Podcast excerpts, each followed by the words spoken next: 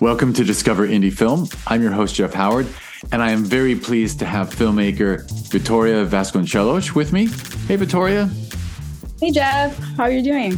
I am good. All right, we are on Zoom because I am in Los Angeles and Vittoria is in Brazil. So you're what, like five hours ahead of me or something? Anyway, I think so. It's like it's like four forty here. Four. I think it's four. Yeah, because you said one off of New York.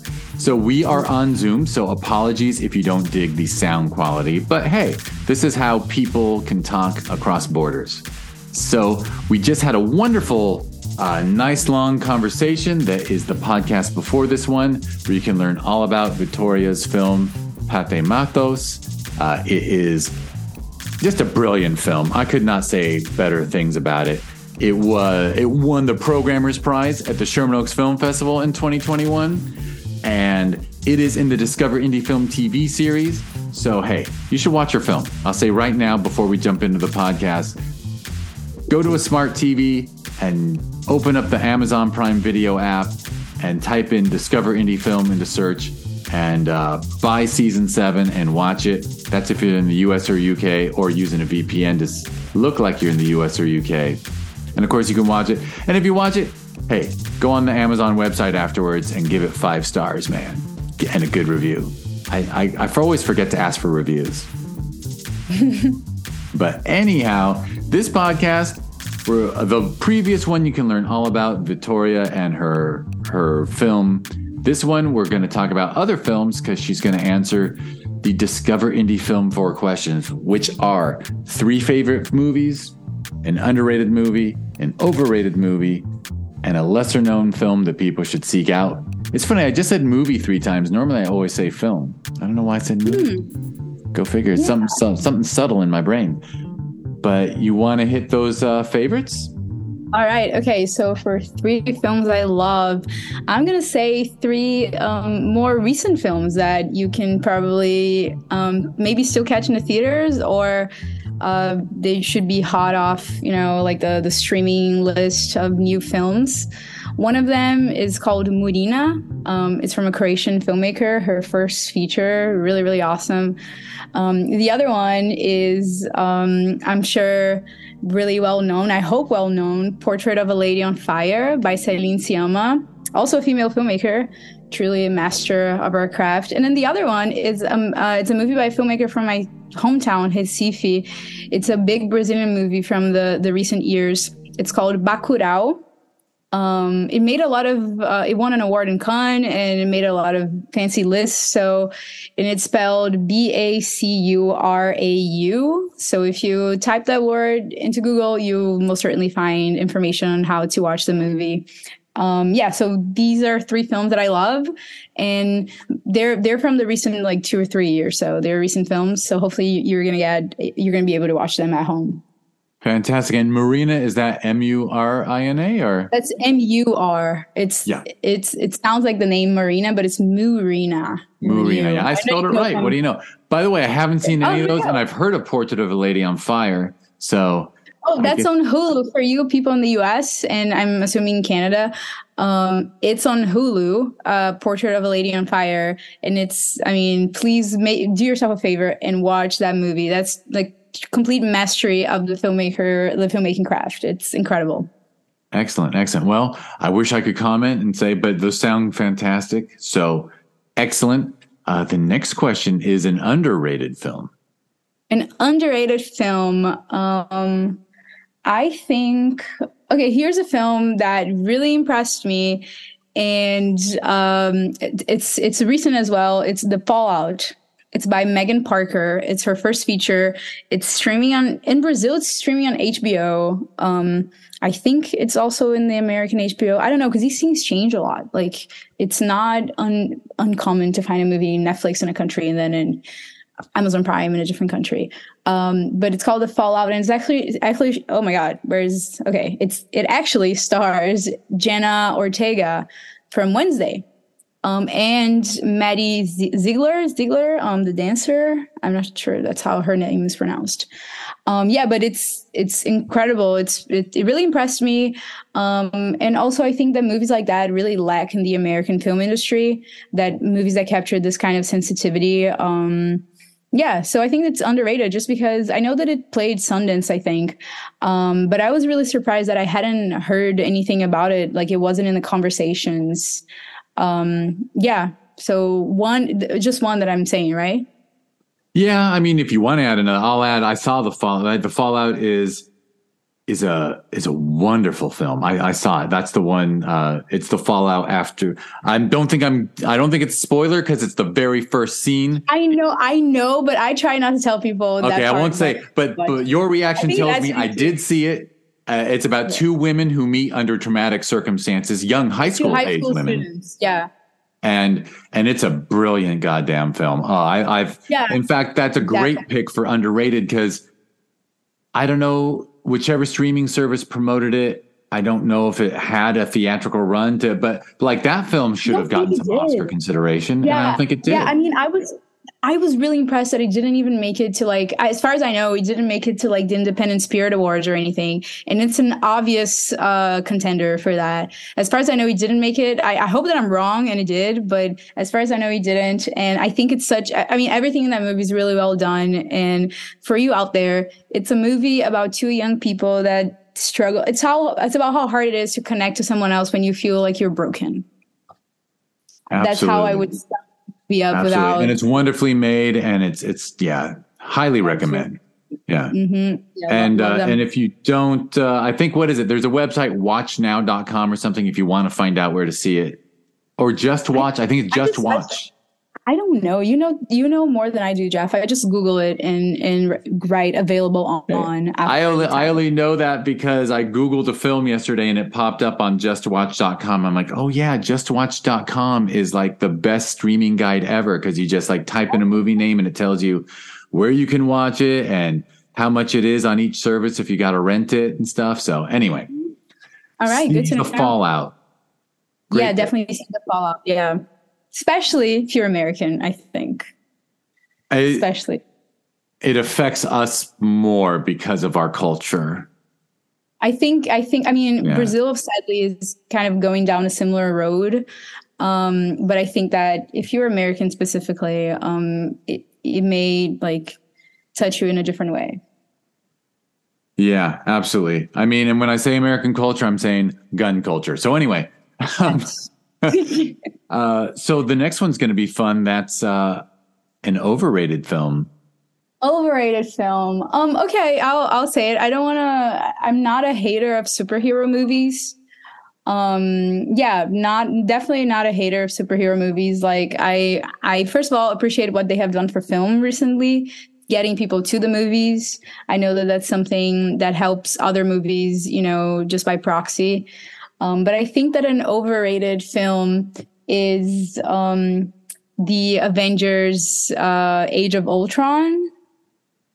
Just because I was forced to to watch that like three times, just you know, peer pressured, and I I enjoy like you said, you know, uh, I think you mentioned early uh, mentioned earlier about having guilty pleasures, and I wouldn't even say that superhero movies are guilty pleasures. I think that a movie can do a lot of different things, and one of this, these things are it's entertain. So movies that that have a high entertainment value and maybe a less a, like a smaller, I don't know, like inner monologue, sort of like internal um poetic value don't i don't think that that makes them like worse or anything and I think that's kind of like a pointless discussion um, to be like, oh, this movie is better than this movie. I mean, there should be room for all movies. Um, but I think that movie is overrated. I think that there's just a lot of things that are there for no actual reason except um, just, I don't know, to make the movie look better. So I think that's that's overrated. Yeah. I think that's a good pick. I, I have a weird relationship with uh, Marvel because I I turned my back on it very early and then got pulled back in towards the end when it became clear that they did something special with like that long uh Thanos story. But I actually think that yeah, Age of Ultron is the one where they realized they had to take these films away from Joss Whedon. right? yeah, I mean, like he just I didn't really have a good vibe for these stories and so they pulled him out of the Marvel universe and handed it over to those brothers, and uh, and then they did something wonderful because it kind of got better, I think, after Ultron. Yeah, and like I really liked the the newest uh, Spider-Man movie, for instance. Just to prove that I'm not a Marvel hater. I really enjoyed it. And it was such a great community experience as well. Like I went to watch it with a couple of friends and you could tell that everybody who was watching it also had some like kind of relationship to um, the movie, kind of like I had. I mean, I remember watching all of the other superhero movies when I was a child, you know, all the other Spider Man movies, special because my cousins really liked it. So we saw all the Tobey Maguire ones and then the Andrew Garfield ones. So it, you, you're kind of familiar with these characters and going to the movies with people that have, it's kind of watching Harry Potter, you know, like they just screened the second Harry Potter at a local movie theater to celebrate 20 years of the release. And it's so fun. Like it's so cool to to watch it with people that lived through the same sort of like anxiety waiting for the next movie to come out. Um, so there's such merit in kind of this uh, potential of films to bring people together. Um, I think it's a different way of enjoying films that there's nothing wrong with. And so how many people were drawn to, you know, make masterpieces because they were first, they first fell in love with film through films that some, some people wouldn't consider, um, like, I don't know, real filmmaking or anything. So yeah, I'm not a huge Marvel person, but I certainly uh, admire the potential of community building that their movies bring. Absolutely. Yeah. And I mean, we already called ourselves film snobs in the previous podcast. But yeah, film snobs can still appreciate. They call it a popcorn movie, which I think is dismissive. But heck, that Spider-Man movie. And dismissive mean, of popcorns. Popcorn is awesome. It is, and I might have gotten dragged to not dragged, but I might have gone to the theater with a 14-year-old daughter who basically the biggest reason to see that Spider-Man movie was because she would shift between Tom Holland or Andrew Garfield or Tobey Maguire, who was cutest, and she like you know, she like has a crush on all three, like a, a celebrity crush on all three. And she kept going, you know, I think Garfield's the cutest. And I'm like, well, let's. And then we watched all the Spider Man movies. And then we went to see that one. And I got to say, whoever wrote that, and maybe I should know it, I should look that up. But man, talk about a brilliant screenplay that brought together different universes where they done sometimes unforgivable things with the story. And then they like excuse it by like having the Spider Men discuss things like, oh, wait, it comes out of your skin instead. You didn't build a web blaster like in the comic book. It, like it was just like I thought it was just wonderful and fun.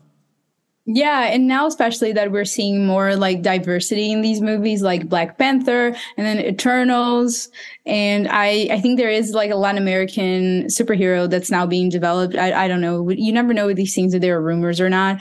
But the more diversity they, that they bring into these things, the better it will be for audiences. So I'm excited to see that they're not that they're trying at least to like go outside this bubble. You know.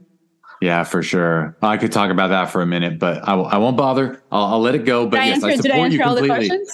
Well, my uh, yeah, I'll tell you when we stop recording. So, last question is a lesser known film for people to seek out.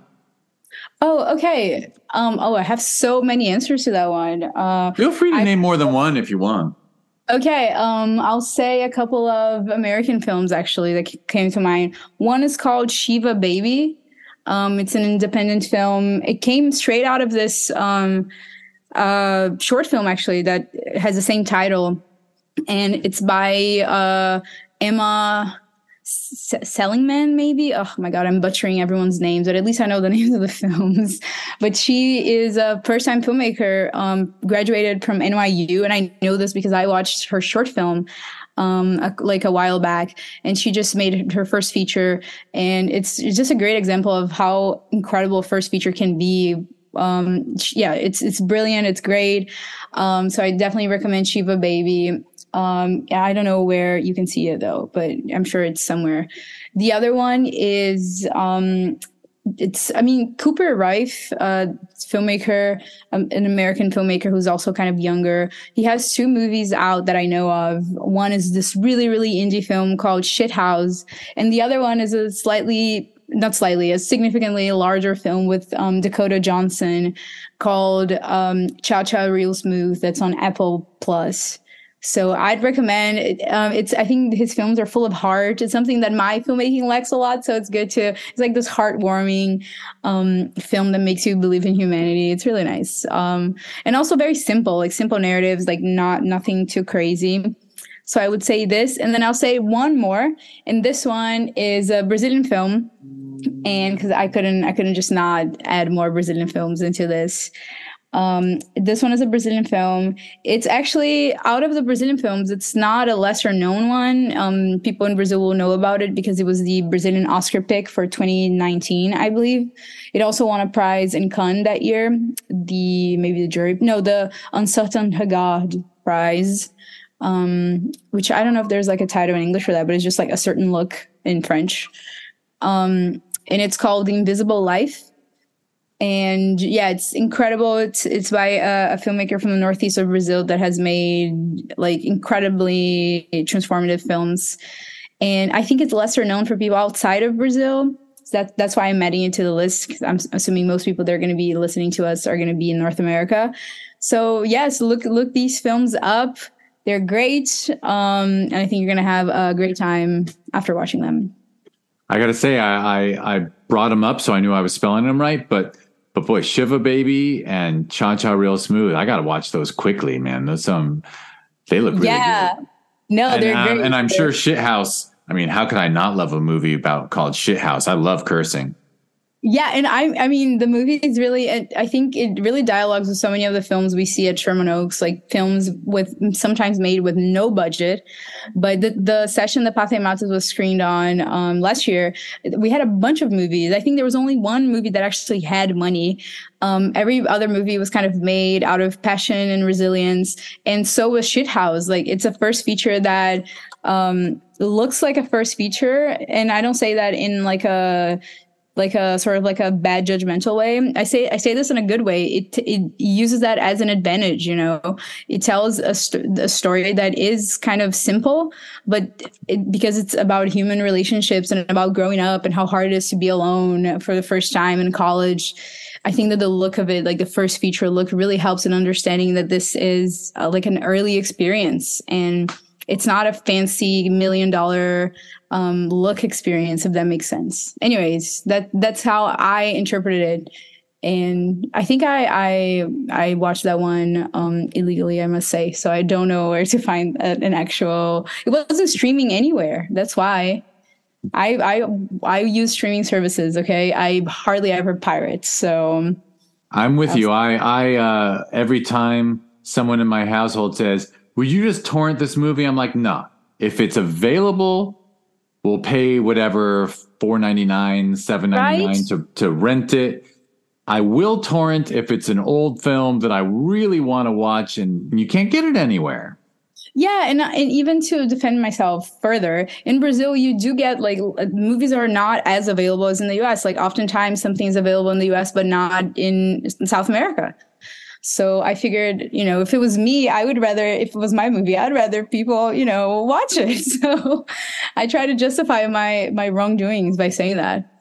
It is funny. And that's a legacy of the uh, theatrical financial model, right? That every territory had to have its own box office and its own deal and blah, blah, blah. And so they just, they block films. Like you would think that in the era of the internet, no borders, just put a film and it plays everywhere. But no, like like you said, even territory territory stuff shifts from Netflix to HBO to Prime to yes, Hulu. it's so weird. It's uh, it is a weird world we're in. And yeah, actually, I because I was curious, I peeked at last year's schedule. Yeah, and your film actually, I think all four films in your block last year uh, were low, but were like you know totally independently made. Yeah just uh, I think that horror movie, The Pay, looks so fancy. They put a lot of little bit of extra effort into their stuff. But yeah, it was yours. And that cool movie, Lucky. I don't know if you remember Lucky, where the, yeah, I, I think I, I think I do. Like yeah, where they just like, the guy like walks up to like a, a food cart stand? in the middle of the desert, and then all yeah. of a sudden he's in a in a yeah. That one played really well with yours, right, boy? Yeah, I mean the, the especially the the editing really dialogue there. Um, yeah. But yeah, so I'm a fan of, and Shiva Baby in a similar way is the first feature, so you can tell that it, it that um, it's all shot in mostly one location. Um, lots of a, a large ensemble um, but it kind of feels like a play of some sorts. So all of these, I think a lot of the movies that I mentioned today are from first time directors, which makes lots of sense because I'm always looking, if I'm in a festival and I see that it's a first time director film, I will do everything that I can to watch those because that's the position I'm in, right? And a lot of times when it's your first film, most of the time you don't really have resources. So I'm really curious to see how people um, use that to their advantage. And Shiva Baby and Shithouse are great examples of how to use your lack of resources um, creatively and actually make that kind of like a, a powerful um, thing in your movie. Because you're not going to watch these movies and think that they're less than other movies because they um, they has less money. No, that that is so connected to the story and, and the narrative that you're just impressed that they were able to pull anything off, you know, and especially something of, you know, such great technical quality and artistic um I think what will be like a legacy, you know. I mean, I'm with you a thousand percent. And I'll add that uh we'll get indie features, whether they're first time or not at the festival, and sometimes the budget and, and as long as they creatively approach the budget limitations and overcome them with with their with their hearts and minds, I've said to people many times at Q and A's, I'll be honest. If you had had ten million dollars, I would have wanted you make the exact same film. Like the film is perfect as it is, and you don't need to. You know, if you had more money, uh, you just should have put it in your pocket and made this film because this film didn't need more money to be better. This film is great, and you overcame the budgetary problems you know, with with creativity. I think that's the importance overall of indie filmmaking, especially when you get to the point where um, you get money to make your first your projects overall. I think having like been an indie filmmaker helps you understand the power and importance of money and how important it is to pay your friends and to be to have like a safe set and how what are things that that are like splurging like how can I how can you use this money effectively and all like and honor the story not just like spend money because you know I think it really helps you see things differently and be resourceful because so many great creative decisions come from like not having things and being resourceful. I don't want to romanticize the fact that people don't invest in movies enough, but I think that it, really helps you kind of be sharp minded and when you do have money you make better use of it than than you know if you hadn't. For sure. I mean it's it's lord knows it's been it's been a problem from the beginning right? The, from, a way before film, there were patrons of the arts, and artists had to uh, had to please churches and and oligarchs and all kinds of things. It's it's always been tough. It's always been tough. Right. Well, I think I'll get us out of here. So. If you go to the uh, show notes of this, you can get a link to Victoria's website and social media. I'll, I'll make sure I put those on there.